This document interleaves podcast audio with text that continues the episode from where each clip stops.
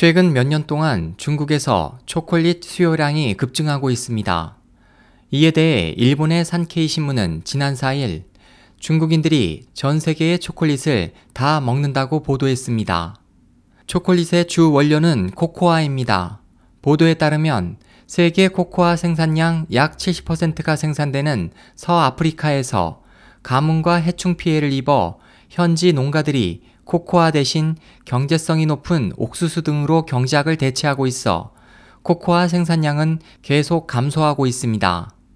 또한 세계 최대 초콜릿 제조업체 마스사는 중국 등 아시아 신흥 국가들의 초콜릿 수요가 급증해 2020년에는 코코아 부족분이 100만 톤에 달할 것으로 예상했습니다.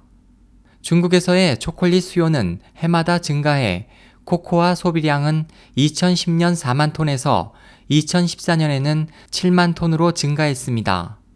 중국의 초콜릿 소비는 유럽과 미국에 비해 아직 적지만 계속 빠르게 증가하고 있습니다. 유로 모니터사의 조사에 따르면 중국의 초콜릿 매출액은 2009년부터 2013년까지 58% 증가했습니다. 중국 식품 시장을 잘 알고 있는 일본의 무역회사 관계자는 중국은 거대한 시장이다. 최근 중국인은 초콜릿을 즐겨 먹기 시작해 코코아 부족분은 꾸준히 증가하고 있다고 말했습니다. SOH 희망지성 국제방송 홍승일이었습니다.